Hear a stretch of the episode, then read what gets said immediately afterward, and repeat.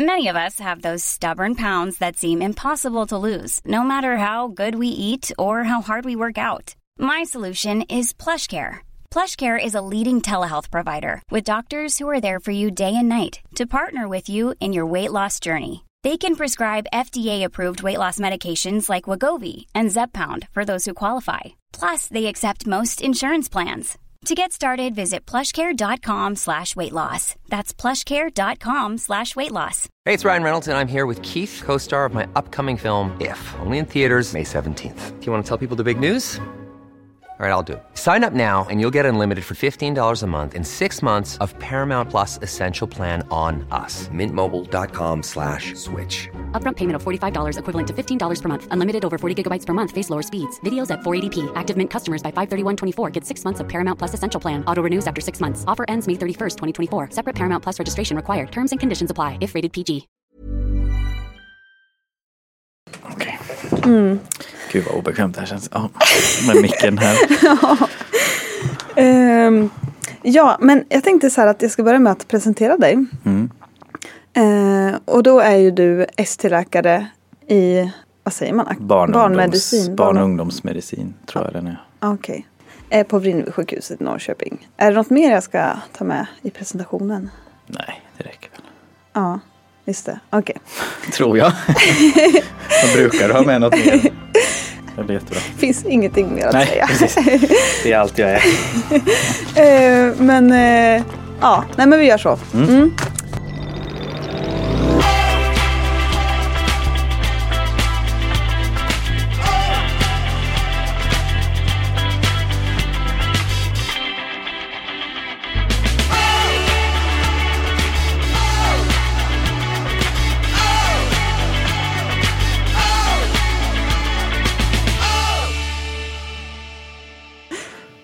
välkommen Daniel Örtoft. Hej Ida, tack så mycket för att jag får vara med. Ja, jättekul att du ville komma.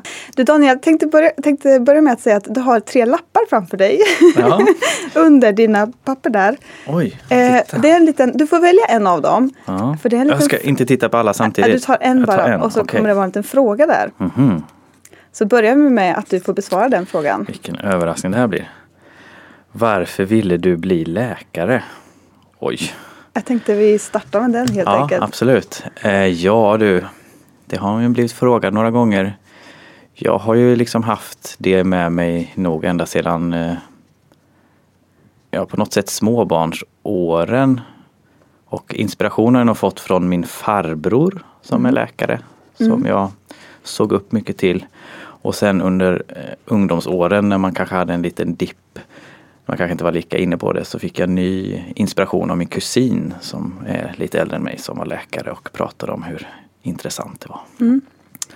Så där ligger nog grunddriven till att bli läkare. Lite släktingar som har inspirerat Ja dig. men precis, lite förebilder som ändå Grymt.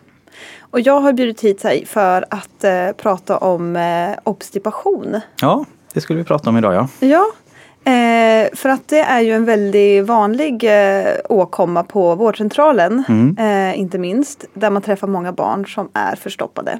Precis. Eh, så jag tänkte vi skulle viga hela det här avsnittet åt obstipation. Ja, Jag, jag ställer dig lite frågor utifrån det här fantastiska manuset. ja. Eh, och så bara jag bara pratar på. Så tar vi oss tills- igenom det. Ja. Ja, men Daniel, obstipation. Mm. Eh, kan man säga någonting bara först och främst. Vad är obstipation? Och hur vanligt är det här? Ja, precis. Det är ju en, en väldigt vanligt förekommande tillstånd hos barn i, i då varierad utsträckning. Men upp mot en tredjedel av alla barn i skolåldern har någon form av förstoppningsbesvär. Eh, och det som är bra att veta till att börja med är ju att det är till väldigt stor del en funktionell funktionella besvär det är. Och väldigt sällan det faktiskt är en, en bakomliggande sjukdom det. till detta. Men det som också är viktigt att veta är ju att förstoppning är associerad med flera sjukdomar. Men då väldigt sällan att det är det enda symptomet utan då har man ofta någonting mer som liksom är som en red flag att här är det något annat också. Just det. Ja. ja, men det är skönt att ha med sig. Ja, och vad förstoppning är då, det är finns kanske ingen helt eh, enhetlig definition. Eh, en fråga man ofta kan få är eh, om antalet avföringar har någonting med att göra. Men då ska man veta att hos friska barn är variationen i antalet avföringar extremt stor inom en normal variation då. Just det. Till exempel nyfödda små ammande barn kan ha upp till 40 avföringar i veckan utan att det behöver vara något konstigt om de i övrigt mår bra. Och man brukar säga att någon gång när man når tidig förskoleålder, 3-4 års åldern, då har man någonstans mellan 3 till 15 avföringar i veckan. Och det är ungefär där man kommer, då har man hittat sitt mönster och kommer ungefär hålla det resten Ah, ja. av livet. Och de här små spädbarnen som ammas eller flaskmatas men som inte har börjat äta en Mm. fast föda. De kan också ha så sällan som en gång i veckan. Typ. Ja, Något sånt. är ju- precis. Så det är ju väldigt stor spännvidd på det där. Precis, och, de, och det är ju Det viktiga är ju att de fortsatt verkar må bra då. Eh, och har man så gles som en gång i veckan eller kanske en gång varannan vecka till och med. Då kan de ju verka lite besvärade dagarna omkring det är dags. Men eh, utöver det så ska det inte vara något annat som eh, oroar eller påverkar allmäntillståndet. Men eh, utan att säga några siffror, men att ha det så sällan, är det något som du träffar liksom ofta? Det låter ju väldigt sällan att ha liksom, en gång i veckan eller typ en gång varannan. Ja, det inte Har du någon känsla för, brukar du träffa så liksom? ofta är väl att ta i. Vi kanske ska tillägga här att jag utöver att jag jobbar på barnkliniken så jobbar jag också på BVC här i Norrköping, ett av BVC-erna, eh, av och till. Så att jag träffar nog lite mer den här frågeställningen än vad, en, än vad kanske man gör bara genom att jobba på barnkliniken. För på BVC är det en väldigt vanlig frågeställning att diskutera. Det. Mm. Och där får man väldigt ofta frågan, är det normalt att de bara bajsar en gång i veckan? Mm. Och absolut, ja det är det. Just det. Och I den växande tarmen där under första liksom nyföddhetsperioden och uppåt så kan det variera väldigt i frekvens Mm. över tid.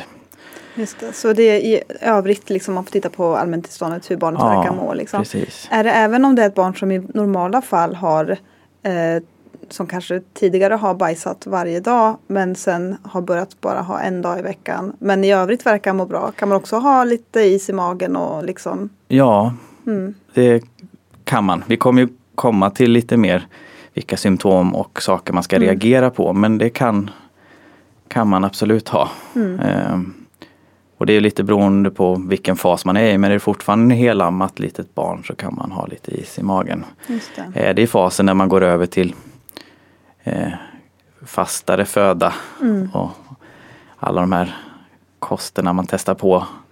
Eh, då är det ju en liten varningsflagg om det börjar glesa ut. Men det är ju också ingår i den övergången att man faktiskt får ett lite minskad avföringsfrekvens. Då. Just det. Ja. Det vi kan nämna här är att det finns ju diagnostiska kriterier för förstoppning som, som är satta enligt sån här ROM som finns för flera olika eh, magtillstånd, IBS och liknande. Just för eh, funktionell förstoppning. Eh, och det är ju då att man har mindre än två avföringar per vecka.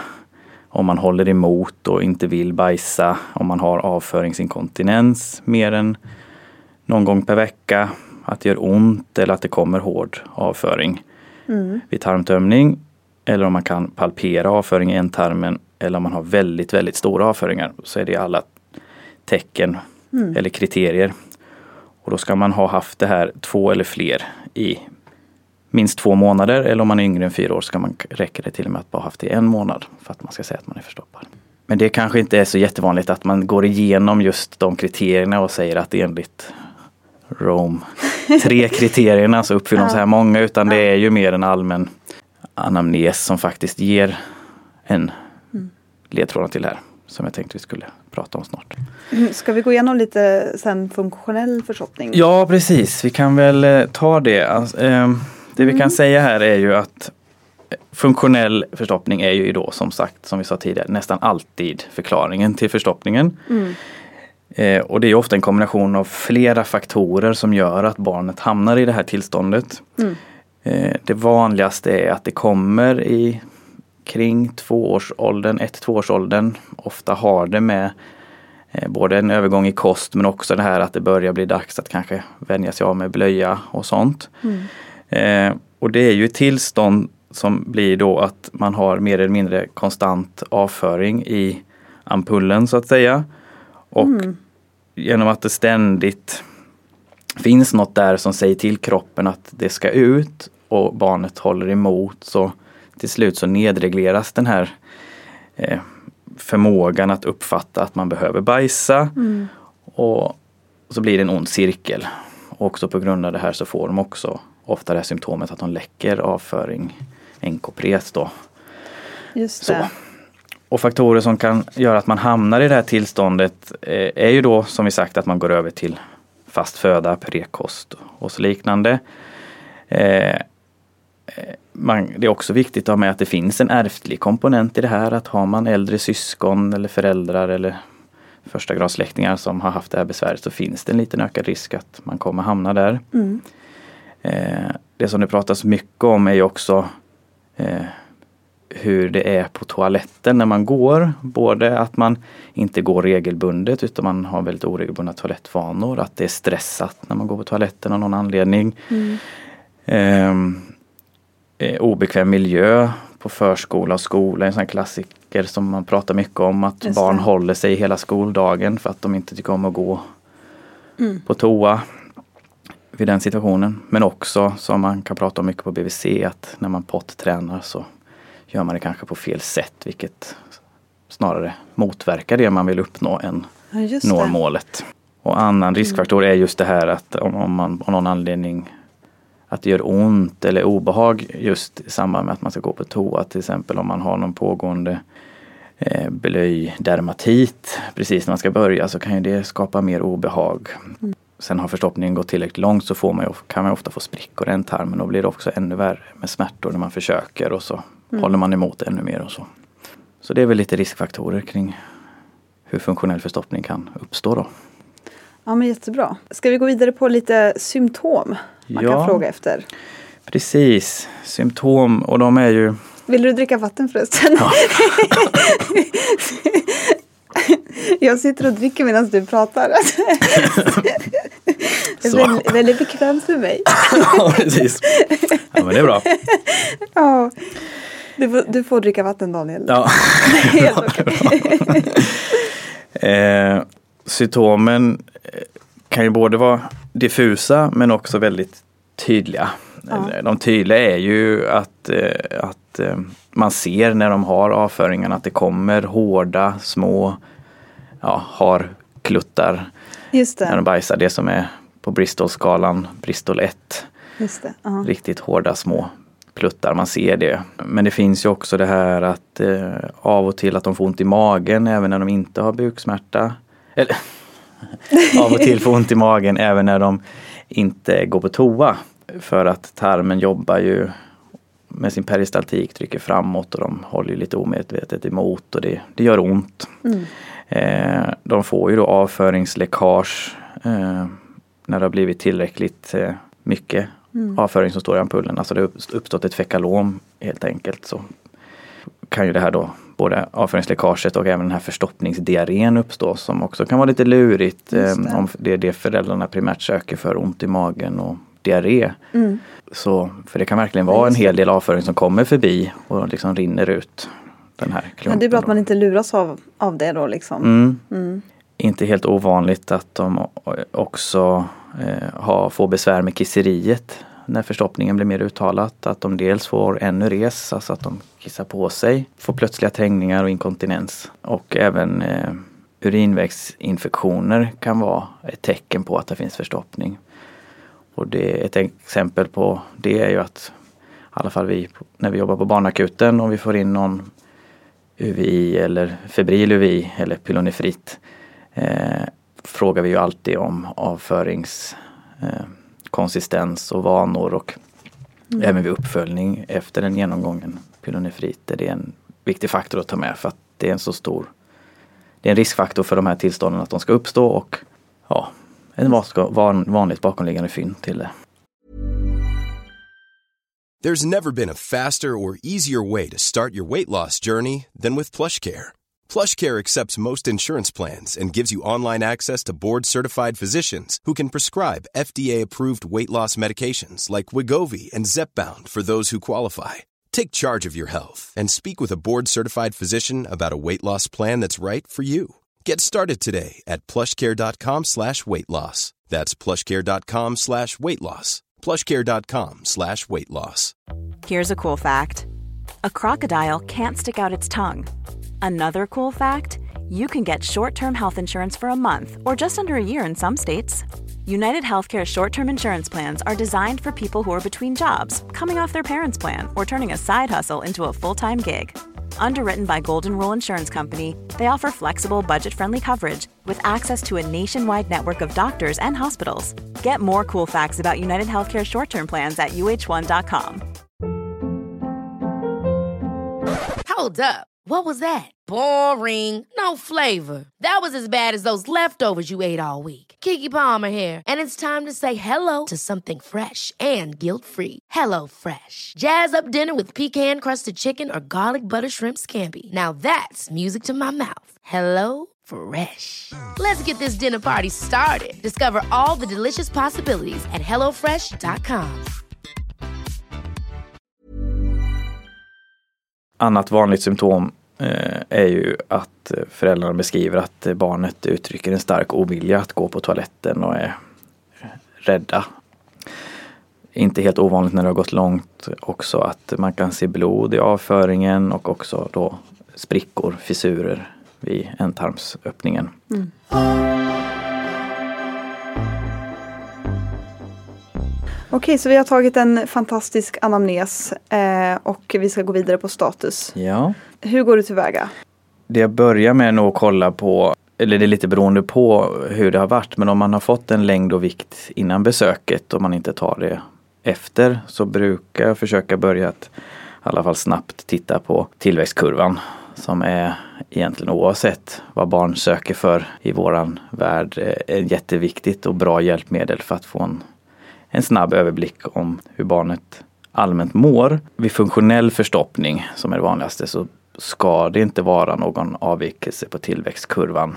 Finns det en tydlig avflackning på tillväxtkurvan så ska man nog eh, ha en större benägenhet att börja tänka att här finns något bakomliggande sjukdom som orsak. Inte bara funktionell förstoppning. Annars är, är det ju framförallt att eh, göra en bukpalpation. Är den allmänt uppspänd, gasig? Kan man känna en utfyllnad nere i vänster fossa? Som är liksom ett tecken på att det står avföring där. Ehm, och sen eh, är väl ett väldigt viktigt, eh, en väldigt viktig statsundersökning är yttre inspektion i första hand av eh, anus och ryggslutet.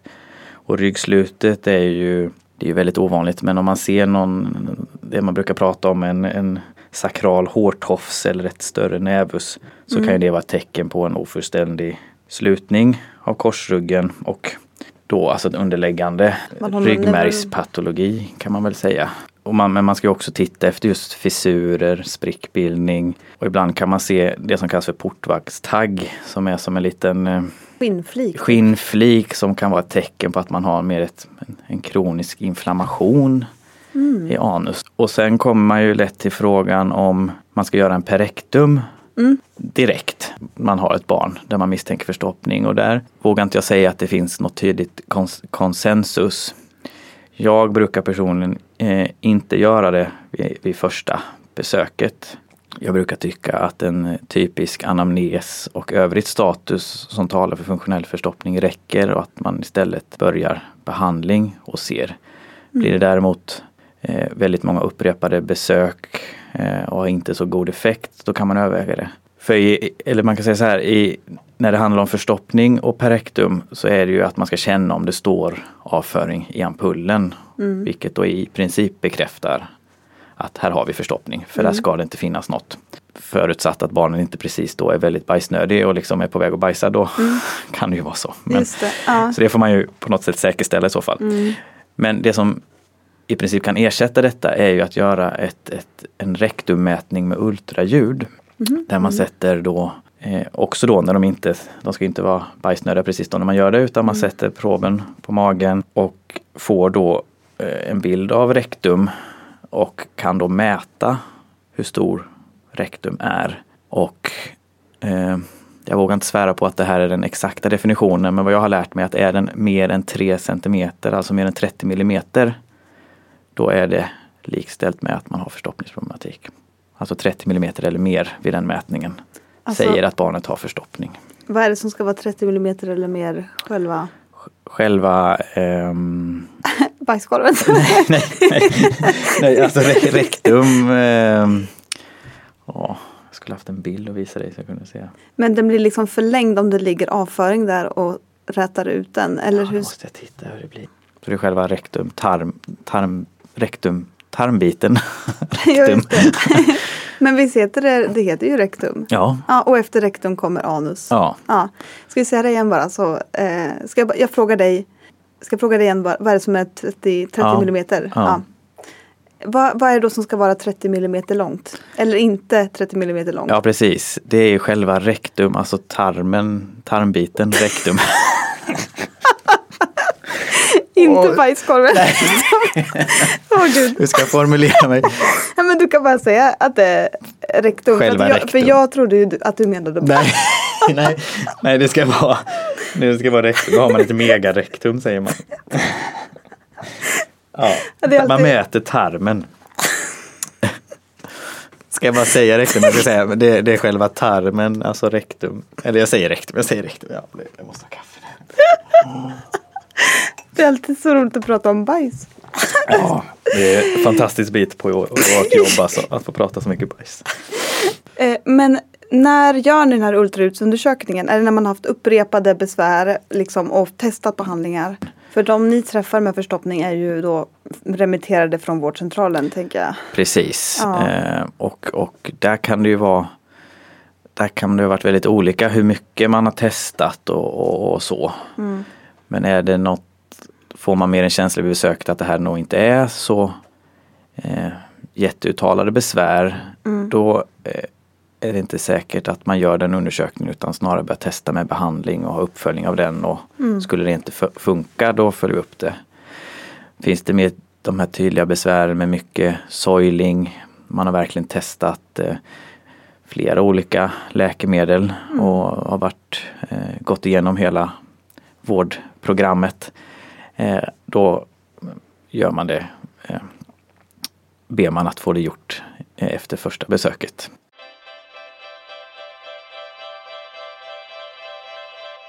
Ja, okej Daniel. Ska vi prata lite om provtagning? Ja, precis. Ehm, har man då ett barn där pusselbitarna framförallt passar med funktionell förstoppning så är det inte något större provpaket man behöver ta vid första kontakten. Det man egentligen ska överväga är väl att ta transglutaminasantikroppar, alltså celiakiprov. Som ändå är en av de absolut vanligaste orsakerna till förstoppning när det finns en bakomliggande sjukdom som orsak. Sen är det fortfarande en ovanlig orsak till en primär förstoppningsproblematik. Och eh, celiakiprovtagning kan man prata mycket om för det är ett väldigt populärt prov att ta nu. Eh, på alla möjliga symptom. Alltså, Men tar du celiakiprov liksom vid ett första besök eller är det mer om man har prövat att behandla mot förstoppning och sen när det har kommit tillbaka eller? ja, man eller ni tar väl det eftersom att ni får de remitterade Ja, patienterna? så kan man jag. säga. Så om jag sitter på BVC och det är första gången man tar upp problematiken och det passar med en funktionell förstoppning. Då tar jag inte det Nej. direkt. Utan då jobbar vi istället och ser om vi kan lösa det med den sedvanliga behandlingen. Är de remitterade till mig på barnmottagningen och man inte redan har tagit det, för det görs ändå en del från vårdcentralen redan innan de blir remitterade.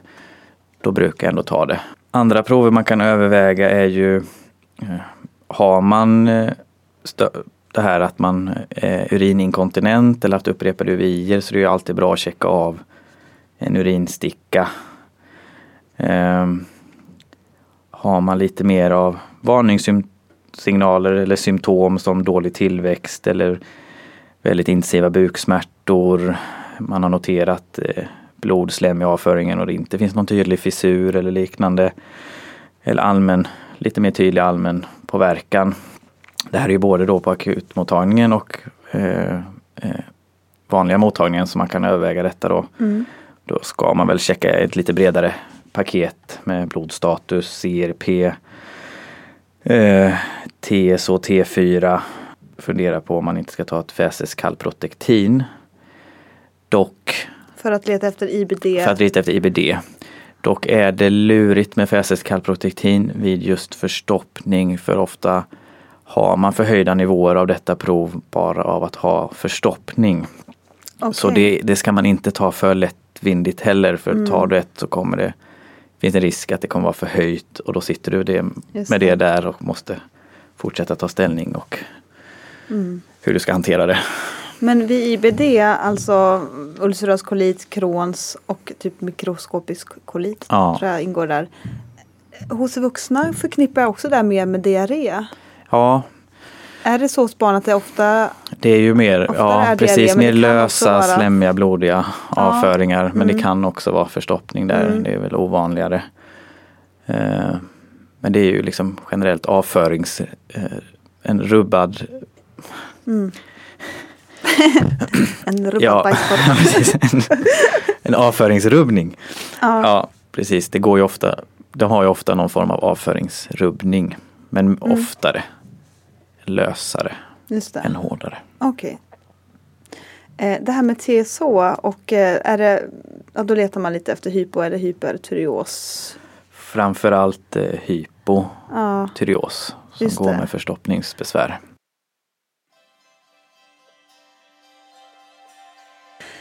Men Daniel, eh, nu har vi pratat om förstoppning. Vi Mm. har inte pratat om behandling. Nej. Men eh, det tänker jag att det får bli ett eget avsnitt. Ja, det låter bra. Så håll till godo med detta, alla ni som har lyssnat. Och eh, lyssna nästa vecka för då blir det behandling av förstoppning. Missa inte det. Tack så mycket Daniel för att du kom. Tack själv Ida. Vi hörs nästa vecka. Det gör vi. Hej då! Hej då. Vill du dricka lite vatten? Jag känner i munnen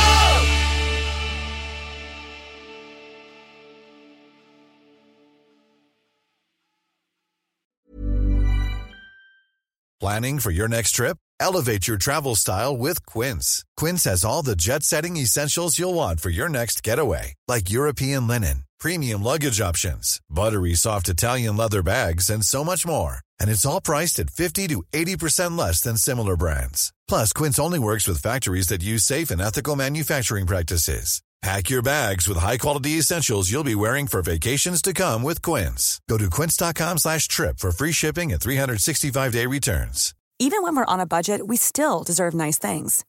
Quince is a place to scoop up stunning high-end goods for 50 to 80% less than similar brands. They have buttery soft cashmere sweaters starting at $50, luxurious Italian leather bags, and so much more. Plus, Quince only works with factories that use safe, ethical, and responsible manufacturing. Get the high-end goods you'll love without the high price tag with Quince. Go to quince.com slash style for free shipping and 365-day returns.